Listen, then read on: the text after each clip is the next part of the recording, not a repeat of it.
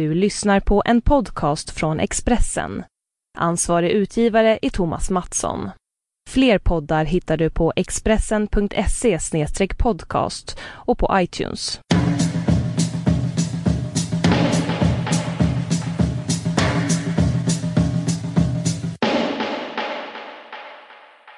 Hej! Hej. Jag har reagerat av en sak att när, när jag hör, alltså hör, hörde på ett avsnitt av den här podden och då reagerar jag på att det är ofta så väldigt långt mellan att vi säger hej. Att det är så här, Ja. hej! Sen är det så tyst jättelänge och sen börjar vi prata. det är en klippfråga skulle jag säga.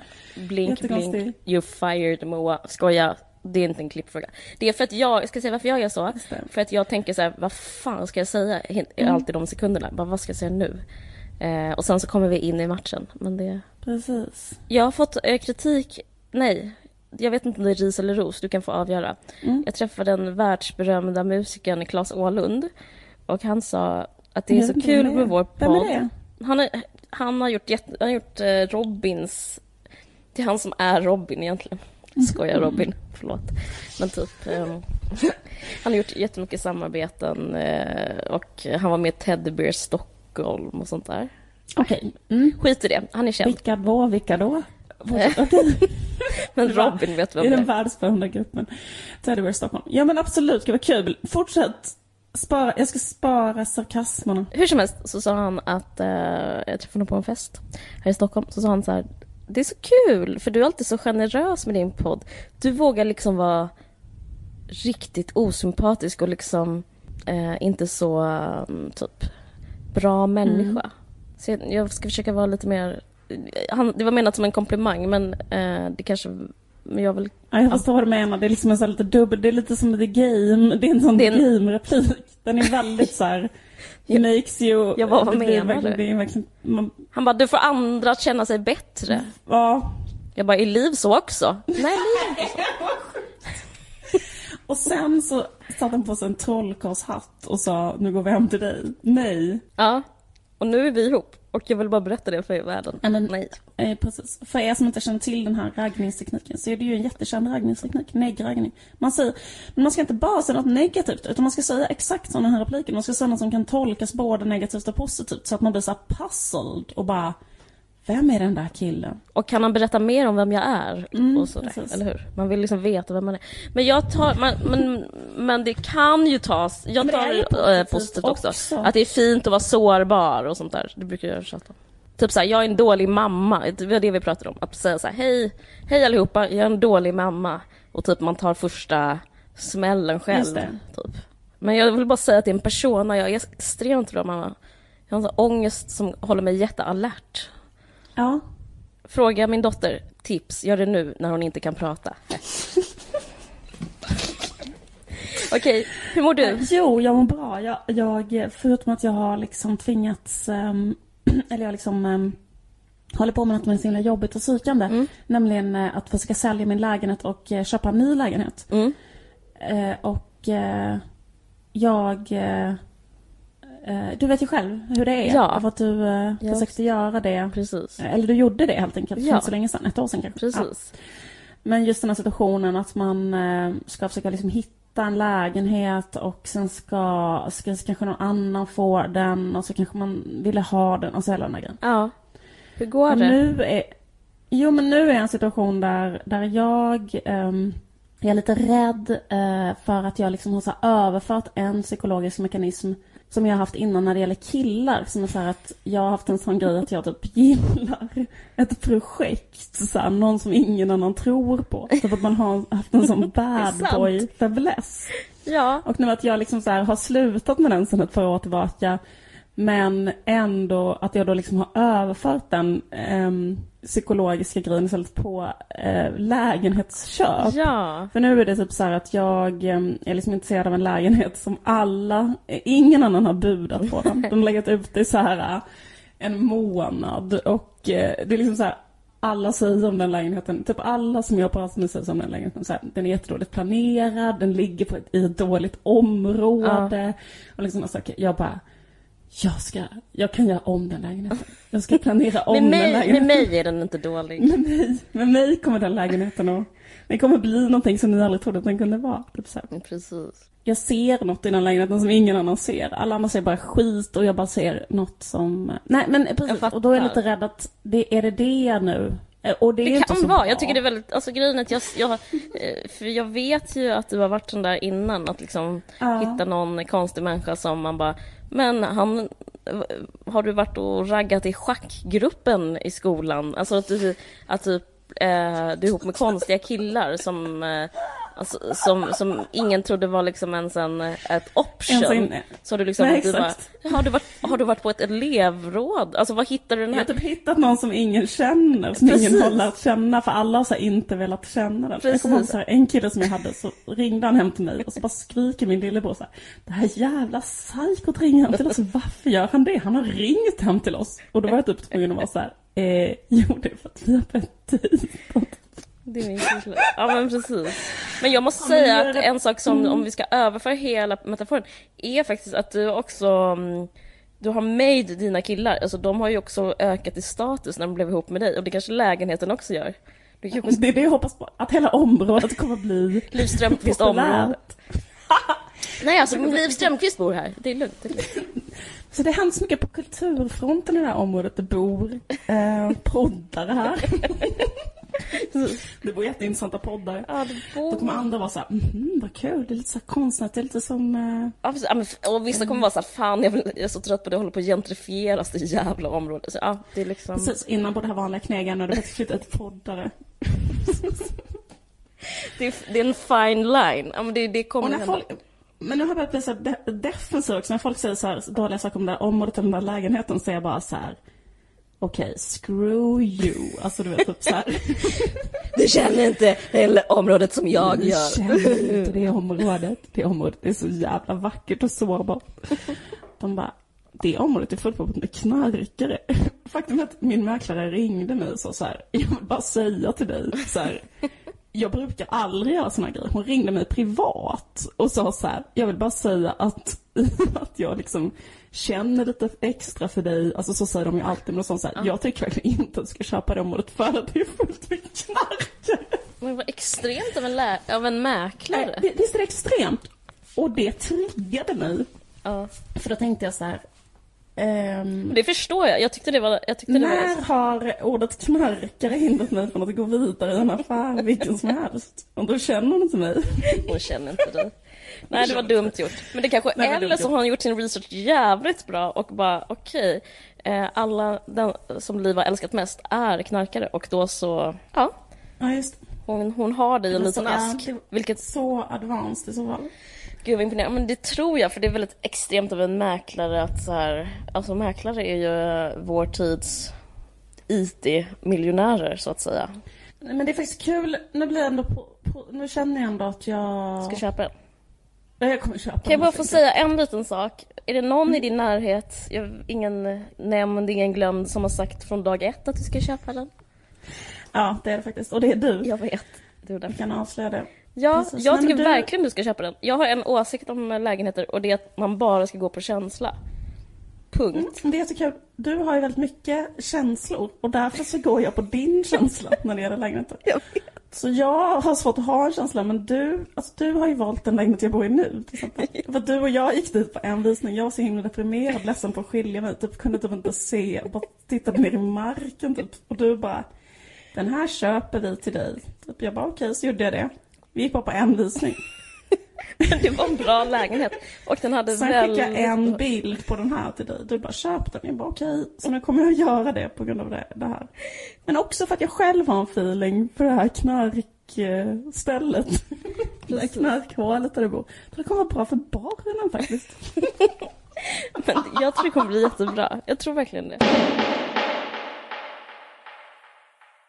Hur är det med dig? Eh, jo, eh, det är bra. Jag har börjat, jag, har, jag känner mig rätt så lycklig, vilket är väldigt underbart. Livet det här med besked. Jag har väldigt stark livslust. Eh, underbart. och jag köpte en cykel för en månad sedan som har förändrat mitt liv, så jag cyklar överallt. Och det kan man ju räkna ut då att man får rätt så eh, snygg kropp snabbt då. Nej men man, jag känner mig väldigt så här på gång liksom på ett härligt sätt. Mm. Och jag, eh, jag, jag börjat eh, supa väldigt mycket, festa väldigt, väldigt mycket. Mm, Eh, och jag måste hela tiden, igår sa jag till mig så här, till mig själv, ikväll får du inte gå ut. Det ser inte bra ut, du kan inte gå ut igen. Eh, Mm. Och sen så gick jag ut ändå. För att det är så kul. Och så träffar jag mina Gud, kompisar, kul. så dricker jag jättemycket. Jag har också rätt så mycket pengar. Alltså jag har liksom, sist jag var så här var när jag kanske var student, hade jag nästan aldrig pengar. Men nu har jag, kan jag alltid ha råd med lite vin liksom. Eh, Gud vad härligt. Ja, och kan alltid äta ute och, och sen så, alltså det, som är, det är helt underbart. Jag har en kompis som jag festar väldigt mycket med, han gör också en film. Han gör en dokumentärfilm som han regisserar, väldigt duktigt. Och eh, han, han gör den på det här viset att han umgås med dem hela tiden och är på fester med dem och typ super med dem. Gud vad spännande. Får jag fråga en sak? Får du berätta det här? Jag får berätta det här. Jag får berätta. Okej. Mm. En sak som hände under en hemlig inspelning, det är att de hade ett tips för att supa, att festa, att ha kul. Mhm. Det är skaffa barn. Och det är sant. Ju, det var ju superbra sagt. Så bra Det sagt. håller jag med om helt och hållet. För Ja. grejen är så här, sen jag fick barn så har livet blivit mer av allt. Det känns som jag pratar som ett sånt presentkort, men det har det.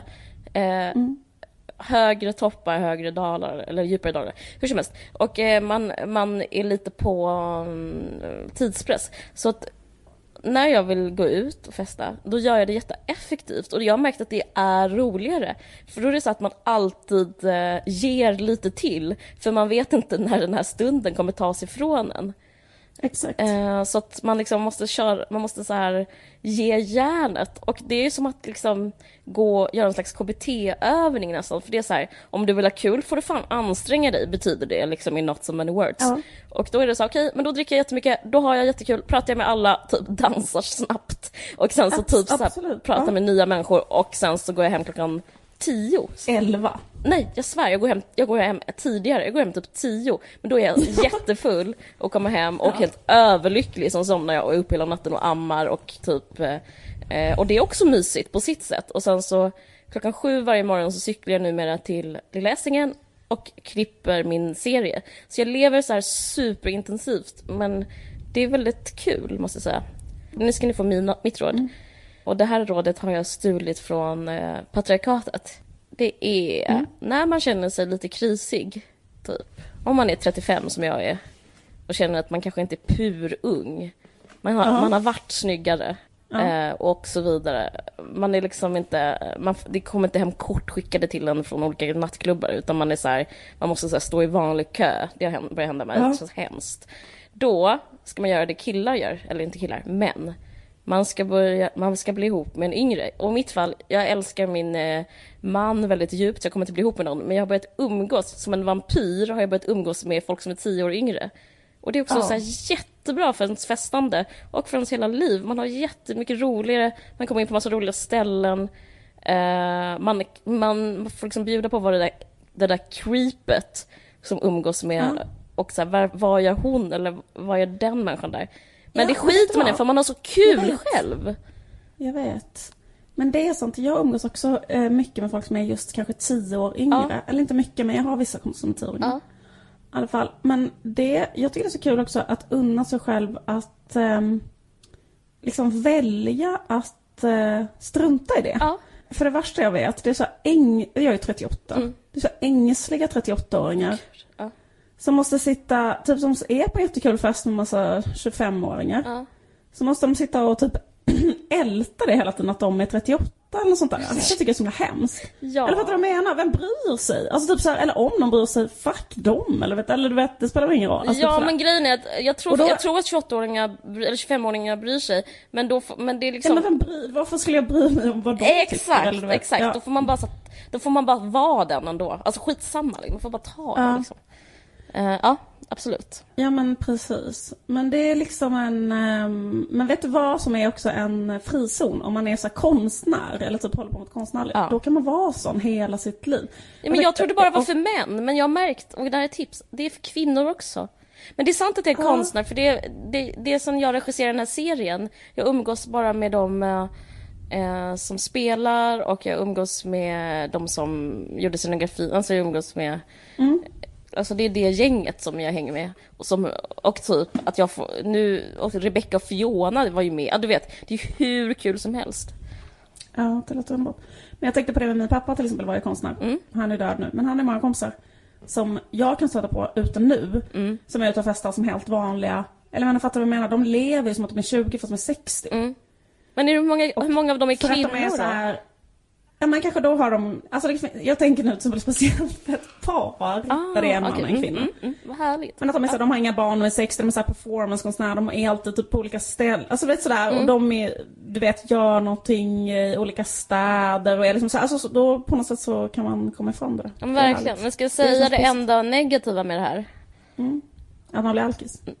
Nej, för jag har kommit på en annan sak om alkisar. Det jag tror vi har pratat om innan. Att all, jag tror många alkisar har det bättre än folk som inte är alkisar. Men det är en annan diskussion. Eh, för de har ändå i alla fall kul. Det jag ska säga är eh, att det som är jobbigt är... Det finns en som vill sätta käppar i hjulet. En grupp då.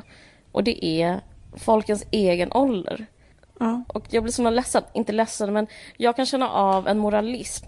Eh, Så därför vill jag liksom lä- lägga den här, ungefär typ 30% på den här podden och säga att jag är en god mamma. Alltså den här grejen med kvinnorollen och typ... För jag känner av från så här människor i min närhet att det är så här, men du... eh, Eh, vad är, jaha, okej, men vad är ditt barn då? Eh, bara för att det är så himla ojämställt i samhället att man inte kan så här fantisera ihop att mitt barn kanske är med hennes pappa som hon också har en god relation med. Eh, alltså vi tar lika mycket ansvar, men det är liksom ehm, eh, jag tror inte folk säger så ofta till, så här, till pappor som är ute och festar och eh, liksom tar sig en bläcka för att sen så liksom gå tillbaka till familjelivet. Men jag upplever, jag upplever eh, en skepsis från eh, andra föräldrar i min ålder. Jag tycker det känns tråkigt. Ja. Och då säger jag ni måste gå vidare, ni måste, ni måste omfamna jämställdheten istället. Jämlikhet. Men jag måste säga, eh, som, eh, jag kan känna igen det där som du gör nu. Det kan jag känna igen från just när man, om man har ett barn Mm. och precis har börjat så här, men jag tror att man kan komma in i en annan fas om man kanske har två barn. Mm. Man, är- alltså sådär att det inte går, för då, jag tror många människor man kan, man kan behålla väldigt mycket av sin frihet om man bara har ett barn Ja, faktiskt. Man kan göra så som du vill, man kan dela upp och så här. Men om man har två, eller så är, jag vet inte om det är så för alla, men för många familjer tror jag det är så att om man har två barn när man har två barn i början så kanske man inte en person kan lägga dem till exempel för att eh, de måste kanske båda vara hemma. Alltså det blir mycket mer sådär. Så. Men, Ja. det, men, men det är väl bara att un, alltså, njuta av det under tiden man kan göra det. det är väl Ja underbart. men precis, och sen så är det ju också, jag ska inte vara helt dum i huvudet, det är ju också ett privilegium.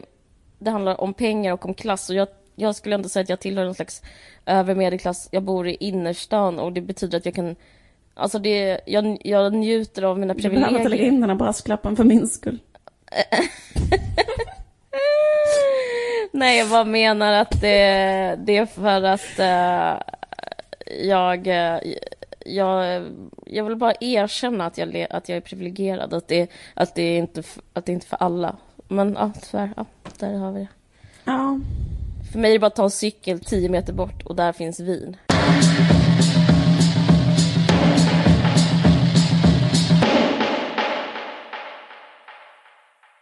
Vi hade ju en, vi gjorde, vad kan man säga att vi gjorde ett experiment förra veckan i podden? Ja, det gjorde tycker Vi har ändå, vi har liksom försökt, alltså jag tycker faktiskt på riktigt, det är lite intressant för att poddar är ju sånt nytt liksom, ganska, som, somna inte nu, är min mening så här. Poddar är något nytt eh, forum. Nej men jag menar, det är lite så här den här grejen att det är då finansierat av reklam Ja. och eh, hur ska man göra det? Och vi har ju då haft, eh, valt vägen att vi har en sån Acast-reklam som kommer ibland i mitten. I mitten av ett ord. eh, vi bara säga, kan man inte säga att det är vi hade valt egentligen inte om reklam, men Expressen har valt att samarbeta med Ja. Acast. Så det är så det. Precis. Men då kommer det meddelanden från olika sponsorer och då, till exempel i avsnittet Fuck Telia så sa vi massa jättedåliga saker om Telia och sen gjorde Telia reklam där i mitten. Ja. Superkul. Det liksom blev så himla meta och jättekonstigt Ja. och typ, jag vet inte. Och, ja. Ehm, men de, och då tänkte vi så här, undrar om Telia kommer höra av sig och säga ni får inte säga något negativt om Telia för att vi betalar sponspengar. Men det gjorde de inte. Jag tror att vi gjorde Och så- reklam för Telia och det typ gjorde det säkert också. Alltså för att du menar. Ja, För vi sa ja. ordet Telia så många gånger. Åh nej. Och nu gör vi det igen. Fuck. Fan också. Det är så jävla, man förlorar alltid. Ja, Vi har gått i en sån fälla. Vi har gått i den American Apparel-fällan som gör sex, sexistisk reklam för att feminister ska bli arga. Och, eh, och då, du vet att folk håller på med, det är den marketingen som är det nya. Ja. Åh. Men skit i det. Ja. Förra veckan så pratade vi om Nutrilett därför att de hade gjort reklam i mitten av vår podd och vi hatar det äckliga märket och då, hade, då sa vi det. Ja. Och, eh, och då tänkte vi så här, undrar vi kommer att, någon kommer säga till oss så där får vi inte säga för att, eh, för att de gör reklam. Du sa att du ville slicea dina handleder och jag sa att jag vill skära mig i ansiktet. Hellre än Nej, att göra reklam på- för Nutrilett. Precis. Men då hände ingenting heller. Nej. För vi trodde att så här, nu, nu kommer det vara att de kommer säga till oss. Ja. att vi inte får säga det. Men det blev inte så. Men jag vet inte, och jag tror att det beror på att ingen bryr sig och ingen lyssnar och, alltså, eller man att de, är, de lyssnar väl inte på det eller, jag vet inte. Tror du inte du Men- Nutriletts VD lyssnar på vår podd? Mm. Ehm, nej men att de inte lyssnar på allting Nej. som de gör reklam för. Nej, så måste det vara. Men om jag var så här, om jag var så grävande journalist eller något sånt där mediejournalist eller som- journalist som ska vara med. Om jag var medierna i P1 så skulle jag göra ett gräv om detta typ. Vad, vad, vad, hur det påverkar. Mm. Det gör de säkert redan. Men, Mm. men det är ändå lite intressant. Verkligen. Ehm, för att eh, det blir så himla... Det blir ganska speciella följder. Just företaget Nutrilett sponsrar ju nu ganska många poddar. Till exempel sponsrar de den här podden Lille Lördag Ja. som görs av Anita Schulman och Ann Söderlund. Så lyssnade jag på, du ska, du ska få höra här Mm. när de pratar om det. Men det är en sån typ av graviditet. Jag vill bara äta. Framförallt småäta. Men du, ska du inte prova en sån här både god och hälsosam bar från Nutrilett? Den här smakar exempelvis chocolate chip cookie. Du gillar ju choklad. Men gud. Vad är det här för något? Den var ju riktigt god. Mm. Får jag smaka en sån där smoothie sen? Du vet den där med nordiska bärsmaken. Ja, absolut. Nästa gång du har glömt mellanmålet eller bara behöver lite extra energi till nästa möte. Ta en bar eller en smoothie från Nutrilett. Grovt med deras bebisröster och den där budskapet. Men absolut. Ja.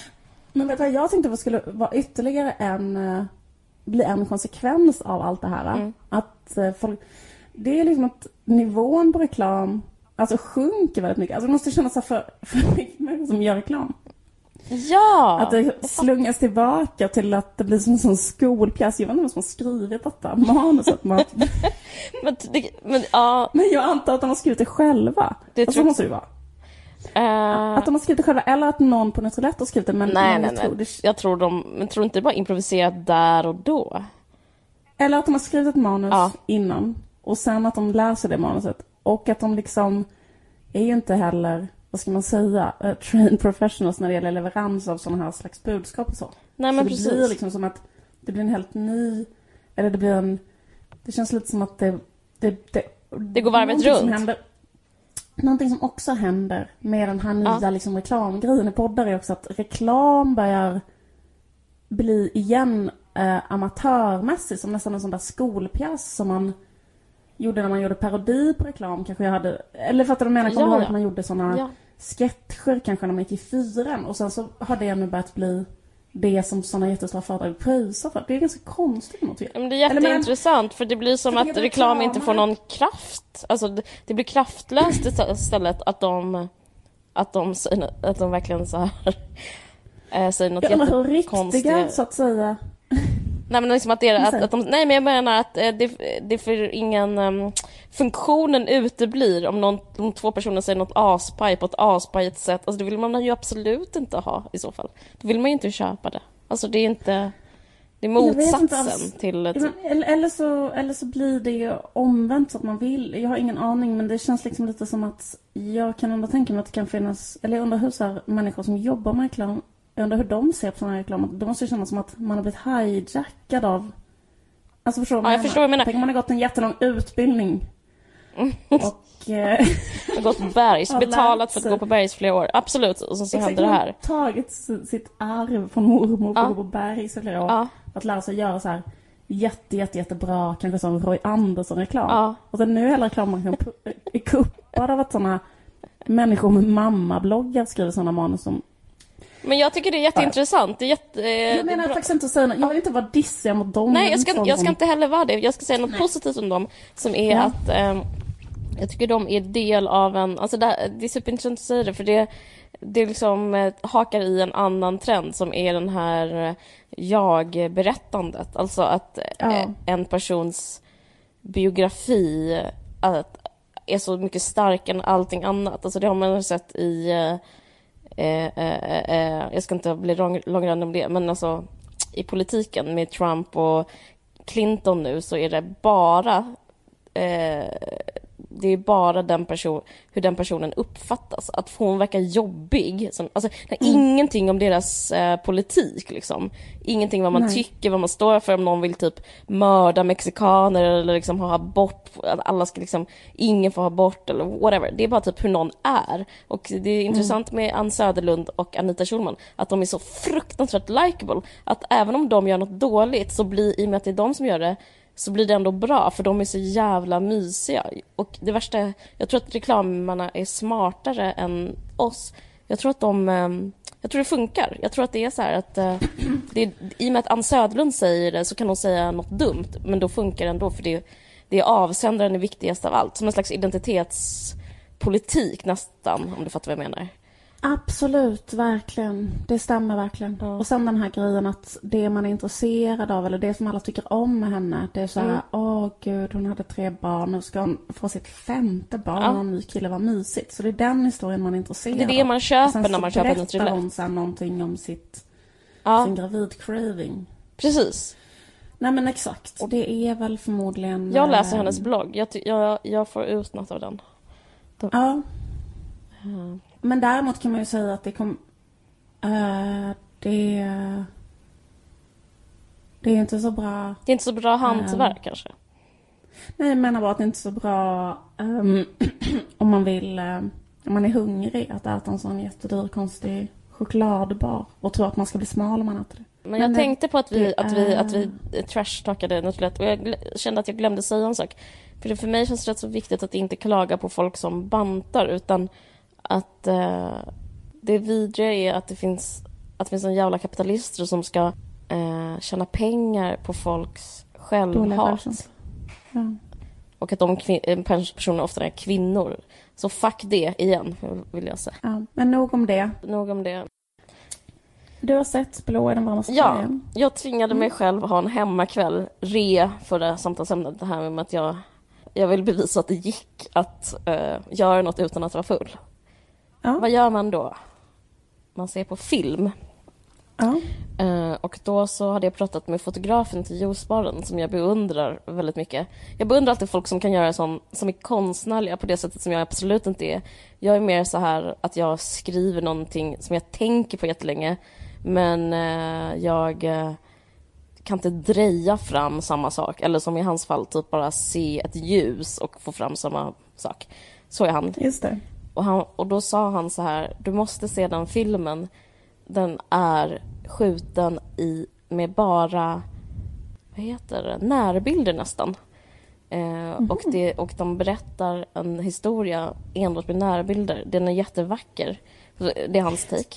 Och, Och den vi och, kan inte vi säga, Jo. för det här är en sak vi får kritik för, vi måste säga ja, exakt vad den heter Blå är den varmaste färgen. Och regissören heter, Jag kan inte. Jag, måste, jag ska googla. jag kan också göra. Han heter Abdelatif Keshiche. Mm, exakt. Mm. Och den vann eh, Palme d'Or, Mm. Guldpalmen. Adele Exarchopoulos och Lea Seydoux fick dela på Guldpalmen. Och det är jättespeciellt för att eh, annars har Guldpalmen aldrig gått en kvinna. Jane Campion har fått den, men alltså förstår du, så länge Guldpalmen har funnits så har ingen fått den. Ja men eh, var det alltså skådis? Ja. De två skå- huvudskådisarna? Ja, Ja, de, de, de fick Mm. dela på den.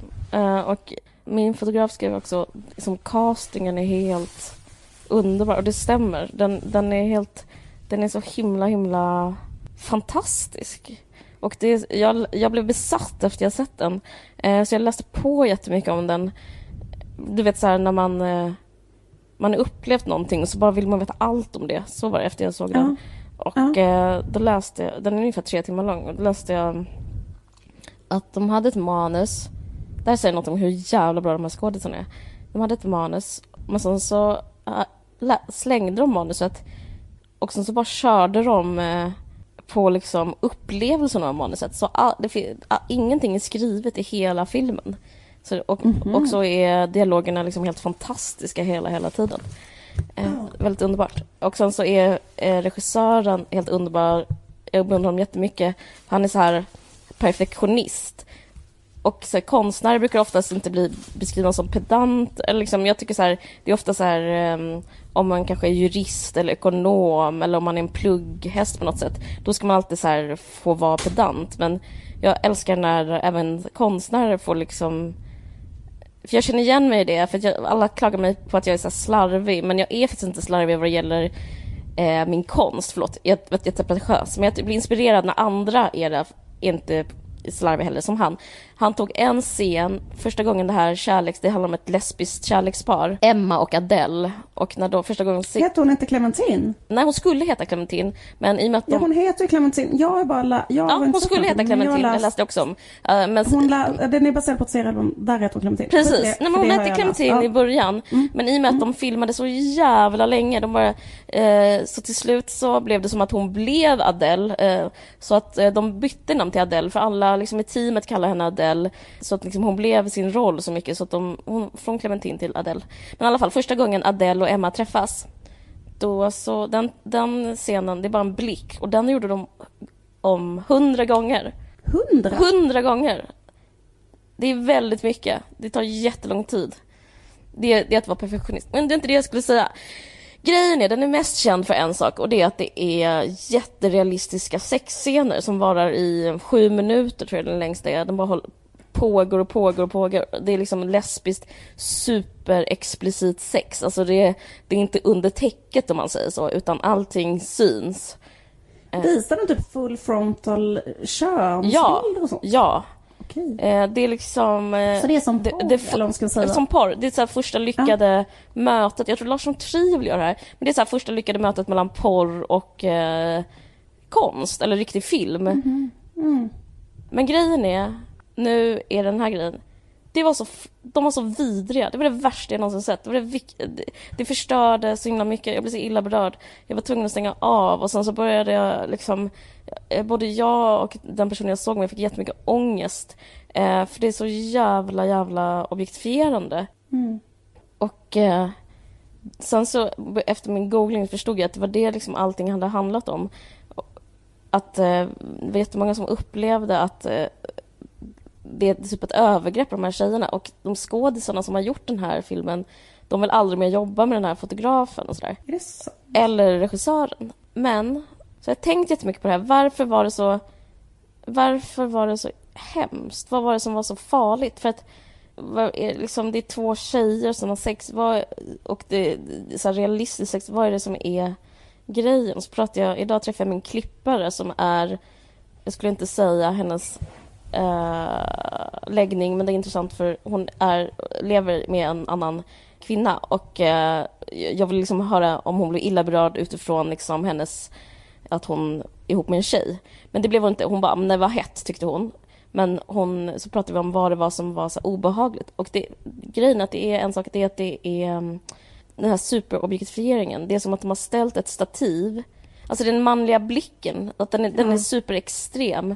Det, det, det är inte någon, de som har sex, men det är aldrig deras upplevelse. Och det är det som jag har svårt Nej. med porr också. Mm. Jag vet inte varför jag berättar det här, men jag kanske vill ha tips om någon vill göra Jo likadant. men det är jätteintressant. Alltså grejen är så här, Ja. jag har inte sett den här filmen. Men Ja. jag har kommit ihåg det som typ en, en Ja. vattendelare. Ja. Liksom på, typ i mitt Facebookflöde. Att det var så här, varannan människa skrev typ så här. Älskar den här filmen, den är skitbra. Ja. Även in, inom liksom så flat-community känns det som att Ja, många var så här, precis. typ, "Åh, gud vad härligt, det är en bok som man har, eller liksom det är en film som man har Hon flat. ju de liksom, mm, precis. För det kan ju annars vara en kritik att man visar flatsex alltid som så här jätte... Eh, kanske snällt, alltså att man typ så här, Ja. någon klappar någon på kinden och sen så zoomar man ut. Alltså typ som att det verkar som att de inte har någon sexualitet. Alltså Nej, bla, men precis. Den grejen. De fick- Och liksom att det Ja. har ju varit en kritik. Och då bara så här, gud vad härligt de visar på att de typ älskar sex. Det är vad här, alltså det, Mm. bla bla bla, inget mer med det. Men sen är det, var det också många som bara just också så extremt illa berörda och tyckte att det var så objektifierande och liksom Jag tyckte det nästan det var är också någon slags våldsamt. manlig sexfantasi att det är så två jättesnygga, jätteunga tjejer som Det är så två varandra. fasta bröst, alltså det är så, de har så extremt snygga kroppar, de är sex, det är som två fotomodeller som, eh, som är sedda utifrån och det är det som är så intressant eh, och det fattar inte jag varför man gör när man har eh, att man filmar liksom utifrån, att man inte filmar, det är bara att filma eh, den e- Adels blick på Emma och Emmas blick på Adele. Den, eh, hela den kameravinkeln uteblir. Och det, det, är, alltså det, är så, det är obehagligt. Alltså jag, vill, jag vill önska att du ska se den, eller att folk ska se den bara för just Uh, så jag får liksom visa vad jag menar. Det är så himla... Det är voyeuristiskt. Och sen så läste jag, det finns en extremt bra recension i New York Times som handlar om det. Det är faktiskt en man som har skrivit den som handlar om den. Han heter Scott och han har skrivit om den här manliga blicken och om just så här det voyeuristiska eh, hur kyligt det kan bli när det blir så här voyeuristiskt sex. För de är så Ja. utelämnade. Det är som om de är på en... eh, Jag tänker, tänk, de är nästan som om de är i ett operationsrum. De är som på en brits nästan. Ja. Det är sån känsla man får. Det, eh, och när man ser så mycket av deras...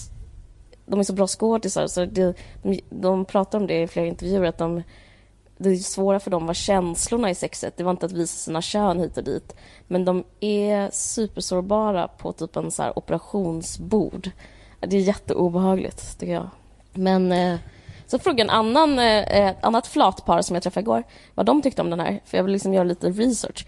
Och då sa eh, den ena personen att hon tyckte det var väldigt jobbigt med den manliga blicken.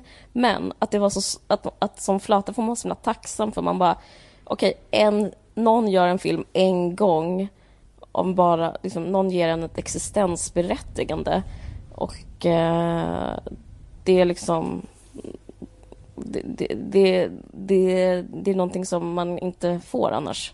Alltså, så det, det kan liksom väga upp att man blir objektifierad och typ eh, att nästan anses som ett så här, alltså de, de är filmade som djur nästan.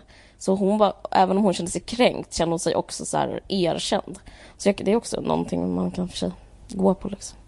Jag vet inte. Mm. Jag tyckte det var jävligt jobbigt att se i alla fall. En intressant grej tycker jag är så här, för att eh, som sagt så är den här eh, filmen baserad på ett seriealbum. Och det seriealbumet har ganska nyligen kommit upp på svenska faktiskt. Mm, så att okej. man Så- kan läsa det. Så det om man finns aktualitet, för egentligen så är den här diskussionen så jävla gammal. Men ja, Exakt, det finns faktiskt en aktualitet. Men, och den, den här serie, det här seriealbumet, det, det är gjort av en fransk tecknare som heter Julie Marot. ja.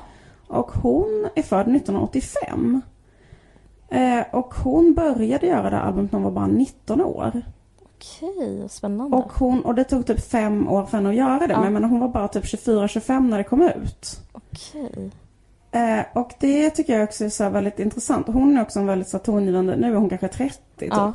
Men hon är typ en väldigt tongivande inom så här, kanske feministiska, alltså det finns ju jättemycket. Men hon var väl emot, hon, hon var ju en av de som protesterade mot sex. Ja, precis. Alltså typ att hon liksom eh, är, är väldigt, väldigt feministisk och hon liksom är flat och hon är liksom jättepolitisk. Alltså så typ och har Eh, eller menar hon är en person som, som är med, jag vet bara, jag känner bara igen hennes namn för att hon är med i ett sånt nätverk som är eh, alltså kvinnliga serietecknare i Frankrike som liksom gör så, alltså reagerar mot att det finns så himla mycket sexism i så här, grafiska romaner Mm. och eh, försöker liksom driva de frågorna.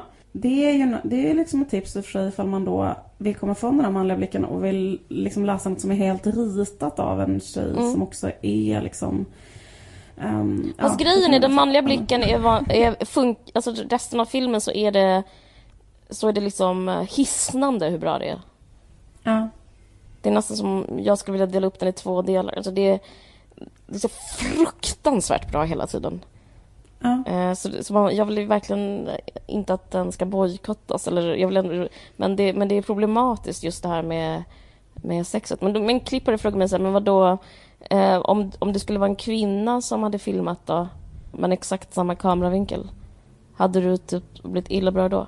Då svarar jag ja, men det ärliga svaret kanske är kanske inte, inte lika. Vad, vad tror du? Men det kanske är någonting man tänker på, om man bara tänker på skådisarnas situation Ja. så kanske det skulle vara en annorlunda situation ifall man tänkte att det liksom börjar angränsar till någon typ av övergrepp. Alltså just den situationen regissör skådis är ju redan Den är ju ett, Ganska- ja, den är väldigt utsatt. Ja exakt, typ att så här, om man tänker sig då att det är två, de här skådisarna är också jätteunga ju.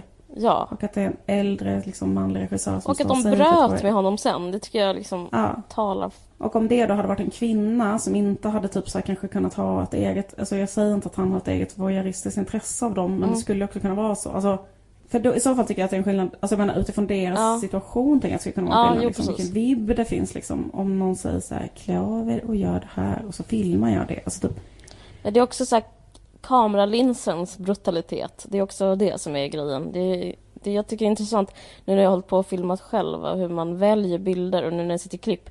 Att det är Ja. hela tiden ett val och eh, hur man vill... Eh, alltså, man kan ju få folk liksom bli skrämda djur på en väg typ. Alltså det, ja. det är ett val liksom. Det, det är speciellt.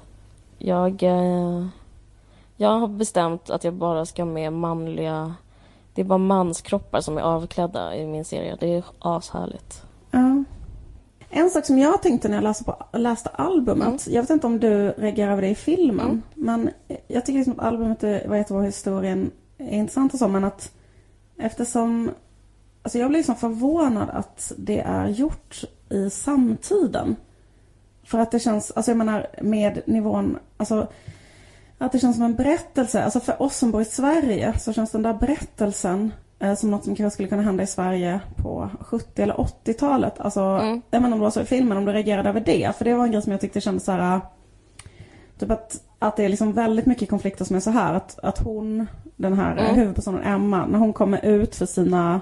Eller hon kan inte till exempel komma ut för sina kompisar, för sin klass. Det är inte med. klass alla, alla, vad sa du? Det är inte med. Att, men i och för sig, jag såg trailern. Är det inte en scen att hon har en kompis som är homofob? Som säger Ö, du har sovit bredvid mig naken. Jaha, men det är Adele ja. Men inte Emma. Emma är den andra. Ja okej, förlåt. Men jag menar att... okej. Ja, det är med. Det är med. eh, Att, det- att, Men liksom att, ja. här, att, att folk i klassen är jättehomofoba, Ja. att deras föräldrar är jättehomofoba och sådär. Och Ja, att det precis. så här, i en svensk kontext kändes lite som att så här, att, att eh, Alltså typ att i en svensk kontext, alltså jag menar att det finns svinmycket homofobi men Mm. att den homofobin opererar på ett annat sätt och den är inte alls så övertydlig och den Att det där var lite så här, alltså så, alltså för, att det känns inte så här, alltså att det kunde kännas lite så nästan så här grovt tillyxad homofobi. Okej. Eh, Ja, eh, upplevde du det? Nej, jag Att- att fattar det vad du menar. oh. Men, men jag tänkte att... Eh, det jag tänkte är så här, fy fan för att, eh, för att gå på I högstadiet. Frankrike? En- Ja, Ah, dels okej. det, men mest den här grejen att gå i skolan. För att det Ah, känns som ah. att eh, även om du har helt rätt så är det liksom som en annan värld och andra regler att gå i eh, grundskolan. Hon, ska väl, hon är typ 16 eller vad fan hon är. Eh, gymnasiet blir det då kanske. Skitsamma. Men jag upplevde, men typ som på vår skola, när det var skolval så röstade alla på, vann Folkpartiet. Alltså det är nästan som en helt annat universum ibland på skolor och där liksom alla är liksom värre, alltså oempatiska utan moral upplever jag barn. Så jag, jag tänkte att det handlade typ om sån vanlig mobbing, att det var så här barn Ja. som är helt onda. Eh, så jag, jag, eh, jag köpte det rakt av. På det För jag skulle liksom vilja hoppas typ att situationen, alltså Ja. som idag om man är så 16 år i flat, att, liksom, att, att det inte skulle vara normen i alla fall att alla i klassen skulle säga så att han var äcklig eller att man inte skulle våga berätta det i sin klass. Utan jag tänker att, eller fast, fast, fast jag, menar, jag vet att det beror på vad man, Jag beror på, Ja, det beror- beror på var ja. man bor, skulle jag säga. ja det beror på vad man Ja, men bor jag tror det, jag tror det. Men jag vill tro att det finns miljöer där det absolut inte är så längre. Alltså att jag menar att det anses avvikande att vara så homofob. Ja, Också men att tror jag föräldrar är så homofoba. Jo, jag fattar vad du menar, fast jag tror fan det är rätt så svårt. Kanske södra latin typ skulle det vara okej, men- eller så här. Jag tänker också att Södra Latin är sån där. Att det inte är så där. Ja.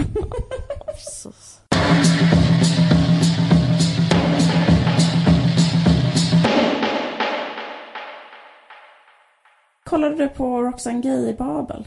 Nej, gjorde du? Det var rätt intressant tycker jag. Jag kan göra det till nästa gång. Ja, men det var ganska intressant för att hon pratade om... Um, alltså Roxane Gay är ju den här författaren som har... Um, hon har gett ut en essäbok som heter Bad Feminist som är ganska eh, känd. Men hon har gett ut en annan bok som ska... Typ precis kanske har kommit nu på svenska också. Ja. Som är en roman som handlar om en kvinna som blir... Um, Vad heter det? Gruppvåldtagen av en, ett gäng män på Haiti. Ja. Och så typ handlar det bara om hur hon typ lever vidare efter den våldtäkten. Okej, har du läst den? Nej, för att jag kan inte läsa såna böcker. Nej. Eh, för att jag, eh, alltså, är det något som jag typ eh, absolut inte klarar av, det är typ så att se eller läsa skildringar om sexuellt våld. För jag blir så himla illa berörd. Och det är liksom kanske lite barnsligt. Jag, jag vet inte, men jag bara känner så här, jag typ Även om, för jag, det var så himla så dumt. För jag tänkte så här, när jag hörde henne prata om den boken så hör jag liksom bara någon som säger så här. Det var så jävla intressant. Hon pratade om det på ett så jävla intressant sätt. Och hon liksom, alltså du vet så här, man känner bara så här.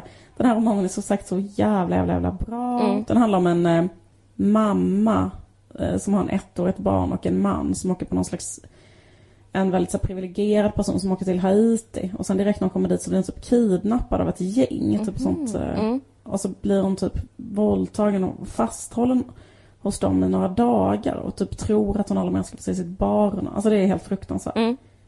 Och sen blir hon typ släppt. Och sen handlar hela resten av boken om resten av hennes liv. Liksom. Eller, men, eller resten av vad som hände med henne efter det. Typ. Och då pratade hon, den här Roxane Gay, den här skribenten, pratade om att hon själv blev gruppvåldtagen av ett gäng män när hon var 12. Och så pratade hon det på ett så himla, himla, himla intressant sätt. Jag har liksom nästan aldrig hört någon prata om det på det sättet. För då sa hon bara, så pratade hon om trauma, Mm. så att trauma aldrig går över. Och att, alltså det var så jävla... Ja, vad spännande. Var här, det var så himla spännande. För hon var så här, hon var liksom helt befriad från att säga sådana här saker typ. Och det lärde mig någonting. Eller typ så här, Ja, och efter det har jag gått vidare. Eller typ så här, utan hon var bara så här. Det hände mig och jag har typ gått i terapi i typ 30 år. Men det är ändå så att på grund av att det hände mig när jag var 12 så kommer det aldrig att bli bra för mig. Alltså typ så. Vad Och hårt. typ... eh, Ja, men också så här... Och hon menar på att liksom att bara... Bes, eller hon kände väl det som en befrielse att så här, acceptera att Ja. det är så. Typ att det finns liksom ingen sensmoral, det finns ingen lärdom, det finns inget som är mysigt med detta. Eller att man kan typ så här lära sig något eller växa eller bli starkare eller... Så där brukar jag säga till folk utveckling. om när jag pratar om eh, döds, att min bror dog. Att det bara är destruktivt. Ja, Det finns ingen knorr på det, den historien.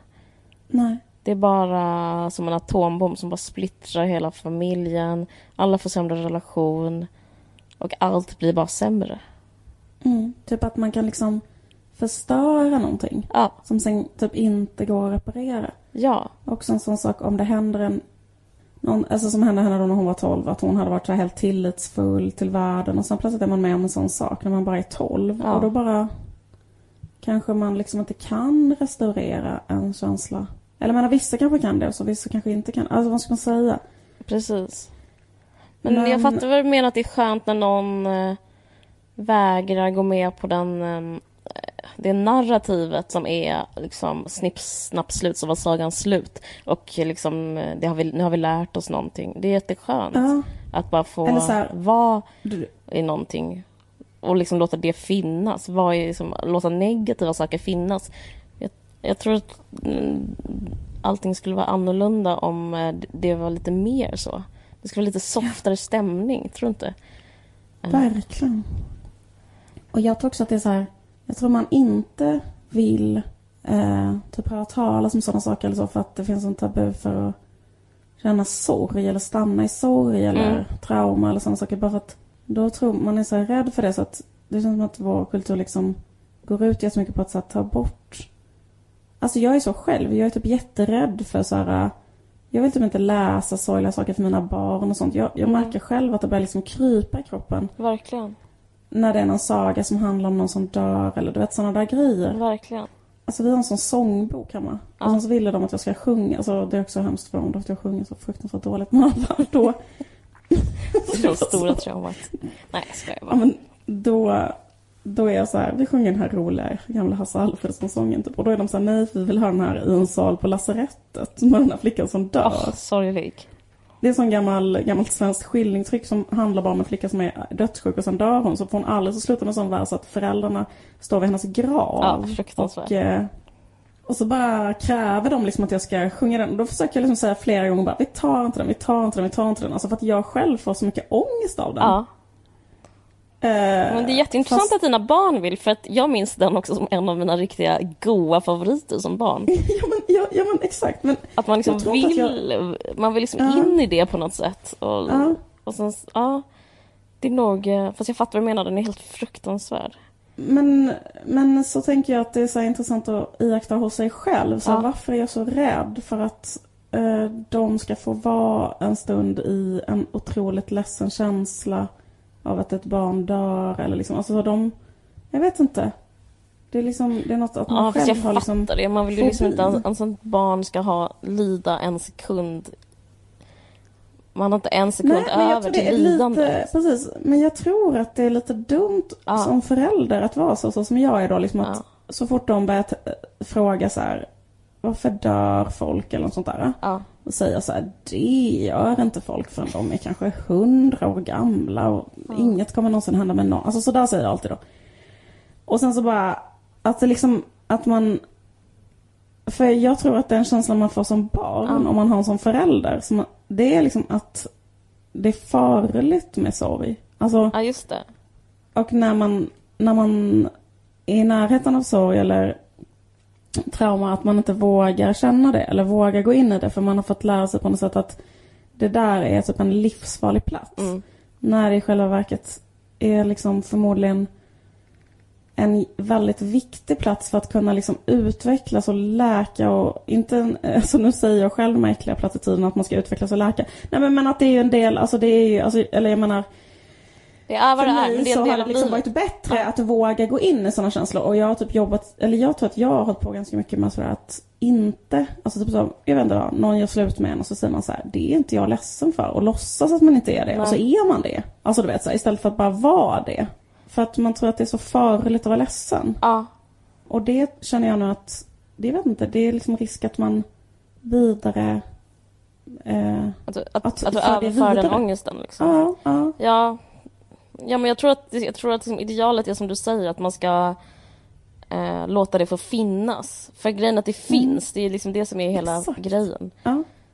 Men eh, jag vet inte, det är asvårt. Jag funderar ju på riktigt. Jag vill inte att mitt barn ska gå i skolan för det är så fruktansvärt. Jag vill liksom inte att mitt barn ska uppleva några negativa känslor. Eh, Nej. Hon ska få gå i skolan. Men jag bara tycker att det är så... Vem fan snackar med det om? Eh, Ja men just det. eh, Ja, att det är som ett socialt ångest. Experiment. Att man bara i nio år så eh, stänger man in så här massa random människor. Och sen så två gånger i veckan så ska man stänga in dem nakna också. Då ska de byta om framför varandra. Typ så. Det är ju jätte, alltså gympa också assjukt. Om man tänker det ur ett socialt pers- liksom, perspektiv och psykologiskt att man bara ska liksom klara av det och sen så utan insyn från någon vuxen utan man, man är så här släpplös konstiga människor som ska liksom förhoppningsvis inte då ska de som hitta godhet i en grupp av sig själva. Jag tycker så jävla högriskprojekt på något sätt. Ja. Men, eh, Det är väl liksom så här, ja men precis. Det är väl, men det är också, man eh, gör ju också ett barn till ett freak om inte ska gå i skolan och vara så konstig och typ få homeschooling och sånt. Ska du homeschoola henne? Jag vill göra det men jag vet att det är mot att bryta normerna på fel sätt. Det är, det är ingen cool normbrytning. Och starta ett family band med henne istället. Jag vill det, jag vet att det är fel. Ja, jag fattar. Men, men vad heter det? Jo men ja, precis. Det är lite så här... För jag tänker på det också så här, typ att man som förälder ganska ofta är så här typ att... Eh, ja, man vill inte att... Eh, man tycker att det är så himla skönt när barnen inte är ledsna. Ja. Alltså därför att om de är ledsna så mår man själv så otroligt dåligt. Och om de är glada så mår man själv så otroligt bra. Ja. Och liksom att de måste liksom känna av det, eller ganska tidigt sådär. Ja. Liksom att så här, om jag är glad, då, är, Då blir min mamma ja. gladare. Ja. Exakt. Och om jag är ledsen, då ser jag att min mamma har ångest. Och typ, jag tror att det där är en jätteviktig uppgift som förälder. Att så här, vara den vuxna som kan härbärgera ångest. Så att Ja. barnet kan vara ett barn. Och få ha sina känslor. Ja. Det är så lätt att säga det teoretiskt, men svårt att genomföra Ja, det. För att jag tänker typ en sån sak som, jag tänker så här, mina barn då när de, de byter ju eh, eh, då hem eh, eh, efter några dagar. Så som ganska många barn har det nu för tiden. Och då är man som förälder så man tycker att det är så otroligt stor lättnad när de inte är ledsna eller krånglar över det. Utan Ja. de bara byter så från mamma och pappa och liksom saknar inte sin mamma och saknar inte sin pappa. Utan det går så bra. Och har en sån äppelcheckkänsla kring det. Ja. Och det måste ju barnen då liksom och, och, och, Plocka och, så- upp och, så, på. hör- och, och, och så hör jag andra, för mina barn bru- brukar då nio fall av tio vara sådär helt eh, onevrotiska Mm. kring att byta hem och så. Och då har jag hört andra vuxna i min närhet säga så här, vad skönt det är att de inte är bråkar nu kring detta eller är ledsna. Mm. Gud vad skönt, liksom. Och sen när man säger, varför är det skönt? Alltså för vem är det skönt? Är det skönt för... Det är ju bara att det är skönt för mig och de andra vuxna Ja, för att vi slipper må dåligt. Men så här, är det skönt för dem att så här, kapsla in eventuella känslor kring detta? Eller borde man istället... Eller fattar du vad jag menar? Ja, alltså, det, det är det som är så här... Alltså hade man verkligen varit en ansvarstagande vuxen så skulle man ju kunna härbärgera att de är ledsna liksom. Verkligen. Istället för att liksom sitta där och böla och typ vara så här, om du är ledsen så börjar mamma böla ännu mer och böla ut totalt. Nej men fattar du? Ja. Det är så här, ja, jag blir så himla inspirerad till att vara en sån vis mor när jag tänker på såna grejer. Men Jag du skulle har alla en sån som kan identifierat det. bära deras, eh, jag vill vara en sån som kan bära deras smärta så de kan få ha det. Det vill jag också vara nu. Jag blir jätteinspirerad. Men även min, alltså mitt barn är en bebis och hon måste också, för hon får otroligt mycket praise när hon, när hon liksom Ja, är glad. Ja, hon, ja precis. Hon är så glad och gurglar och skrattar. Då liksom, då liksom le, då ler livet mot henne tillbaka. Men eh, det är, jag vet inte, det är så. Det är svårt att vara distanserad för det går liksom inte på intellekt. Det går ju på ens egna känslor. Alltså det, är- det är svårt alltså. Jag ska bara säga en sak som jag tycker är intressant med läste om, apropå moderskap. Att eh, det är tydligen det senaste inom humorvärlden. Det är en ny trend att eh, skildra moderskapet. Alltså, det har aldrig blivit skildrat som komiskt innan, typ någonsin. Alltså utifrån, att man har typ en jobbig mamma kanske. Ja, ja, Men att kvinnan som subjekt, eller kvinnan som mo- det modliga subjektet får vara um, utifrån hennes blick får berätta vad hon ser som är roligt i hennes liv. Är en ny företeelse. Eh, Och det finns en jättebra serie som, från, som BBC sen, den andra säsongen som heter Catastrophe. Jag tror jag har snackat om den någon gång innan. Eh, Alltså jag äh, har tittat lite grann på den. Tycker du att den är bra? ja, jag tycker den är fantastisk. Den, och den är även ansedd fantastisk. Jag vet men alltså jag hörde att den var ansedd som en och så började jag kolla på den och bara, är det ett skämt? Alltså, Har du så- första jätte- säsongen? Ja, Vad roligt, vad intressant att du jag helt tycker det. frukt... Jag tycker bara alltså jag är äh, skit för mig till slut. Gud vad konstigt. Alltså det är så otroligt dåligt. Men, äh, Jag men tycker den visst, är alltså, svinbra. Jätte, jättebra. tror Jätterolig. inte det är för att du själv har gjort en humorserie så du har så liksom... Nej, men det var innan. Så, som det- förlåtande blick. typ såhär, det är inte så lätt. Eh, nej, nej, nej. Den är riktigt bra och jag älskar när den kom tillbaka. Det känns helt underbart. Jag såg den alltså innan jag gjorde juicebrand. Uh, men, eh, men jag vill bara säga en sak att, eh, att det känns modernt och kul. Jag vill också göra en sån serie, men det var inte det jag skulle säga. Utan apropå Anita Schulman, hon har gjort en serie som heter någonting med morsor. Och- Det är en sketchserie. Ja, och jag måste säga en sak om den. Jag, jag har reviderat den. Grejen är att, att Nisa Schulman, rätta mig om jag har fel Sverige, men hon har ju väldigt låg status skulle jag säga. Jag vet inte om det stämmer. Jag upplever att hon har låg status. Och grejen är att den serien är bättre än hennes status. För, för Ja, okej. Så den är faktiskt rätt så bra. Nu bara, nu bara lägger du på typ. Alltså jag eh, vet inte vad det är. Kan inte du berätta Jo, hur går den på är? Är det en TV3. sketch? Eh, Ja. Och den Julia Duvenius och en massa Dramatenskådisar och Anita Schulman skriver manus. Den handlar typ om Jaha. hur det är att vara, vara mamma. Jag vill bara säga det apropå att prata med, om henne innan. Och, Ja. eh, men grejen är att den är bra. Hon är ju ihop med Kalle Schulman som, alltså, jag tycker det är synd för att bara för att hon är, eh, han, han håller på så här eh, twittrar tillsammans med, mm, alltså, håller på att ha dialog med Linus Bylund och, och liksom, han är väl lite så här, eh, inte särskilt cool människa liksom. Men den serien är eh, rolig. Och eh, den är liksom trendig på ett sätt som ingenting annat är. För det handlar om att vara mamma. Men den, för att, den har ingen har brytt sig om den för att jag upplever att det finns ett drev mot Anita Schul- Schulman, att hon är ute. Hon är, hon är så motsatsen till till exempel en um, Christian Lok som är inne. Men gud, är Christian Lok inne? Men vem är inne då? Penny Schulman. Ja, precis. Nej men Mammor, den heter Är det bara? Mammor.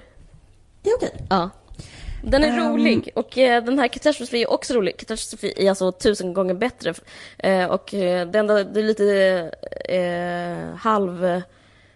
Det skulle vara roligt om hon kanske regisserade själv för att eh, nu har de en eh, manlig regissör som har bara sin... Eh, eh, så, jag vet inte. Det skulle vara kul med en kvinnlig regissör. Det är David Sundin heter han som regisserar. Men, men den, den, manuset är faktiskt rätt så bra. Eh, Men ingen har skrivit om den, ingen har kommenterat den. Den är bara helt nedtystad bara för att hon är ihop med en eh, idiot som, tror jag. Jag vet inte. Eller skitsamma. Okej. Ja, men intressant det här med katastrofi. Men ibland så tycker du och jag helt olika om Men saker. säg en, men, en eh, gång vi har tyckt olika. Om vad? Jo, det finns en, men jag tycker, vi, jag tycker vi alltid tycker lika. Men jag vet en annan gång när det här exakt samma sak har hänt. Fast ehm, jag... eh, Jag tror att det finns en Tror- objektivt bra smak. Mm. Hej då, klick. Just det, precis. Som du och Horace Engdahl och Stig Larsson har nyckeln till. Vad kul att du återupplivar den åsikten. Det, det var en bra idé. S- Snälla skriv en debattartikel. Um, grejen är så här, Caroline, att jag fattar att den kanske är så bra om man jämför med annat, liksom, eh, så här, som är liksom mycket, mycket, mycket sämre. Fast den är väl liksom inte bra, alltså den är väl inte bra så här i sig själv. Alltså jag menar, det är väl inte så att du bara på riktigt Jo, Fattar du vad? jag längtade Okej. tills nästa avsnitt skulle komma. Jag gillar liksom inte, för det första så gillar jag, jag gillar inte den där skrivna dialogen som, som känns så otroligt liksom eh, rabbligt läst. Mm. Och sen gillar jag inte skådisarna. Sen tycker jag att den är ytlig, jag känner ingenting. Okej. Och eh, Jag har sett allt hon gjort och läst allt hon gjort. Jag är helt besatt av henne. Jag tycker hon är så fruktansvärt bra. Jag tycker hon är som typ, vet du, Kirsten Wigg. Alltså hon är så jävla underbar. Jag tycker det är så fröjd att se henne. okej. Men skit i det. Vi, vi, eh, vi kan e, du det? Vi kan enas om att är oeniga. Jag blir så himla peppad också att hon kanske har en sak. Jag älskar att hon är så en kvinnlig komiker som skriver själv och sånt där. Det går, går så bra för hennes tv-karriär. Det är så underbart. Och Ja, så men- fick hon barn när hon var 44 eller någonting. Allting var så härligt med henne. Och, Jo, jo, men då, det handlar inte om att manuset är bra, eller? Och Men sen ett man sånt bra manus. Jag tycker det. Men okej, vi, let's agree to disagree. Agree to disagree. Jag tycker att den är lite klyschig och jag känner ingenting. Men, men, det kan vara olika. Det kan vara den bristen på knarkare. Kanske. Jag känner inte att det är så här... äh, Alltså jag tycker liksom, jag tycker att han är så jävla äcklig den där killen. Ja. Jag tycker liksom inte alls har någon feeling för att det känns så otroligt otrovärdigt att hon skulle liksom säga bara, åh jag har så jävla bra sex. Man bara, uh, okej. Det måste spela bättre. Eller något. Jag tycker, ja skitsamma. Vi ska inte prata mer om Okej. den här. Mm, Men nej, okej, med tack för att ni har lyssnat. Okej. Jag heter Eh. Liv. Nej, gud, jag heter Liv. Jag heter Caroline och du heter Liv. Hej då. Hej då. Du har lyssnat på en podcast från Expressen. Ansvarig utgivare är Thomas Mattsson. Fler poddar hittar du på expressen.se podcast och på iTunes.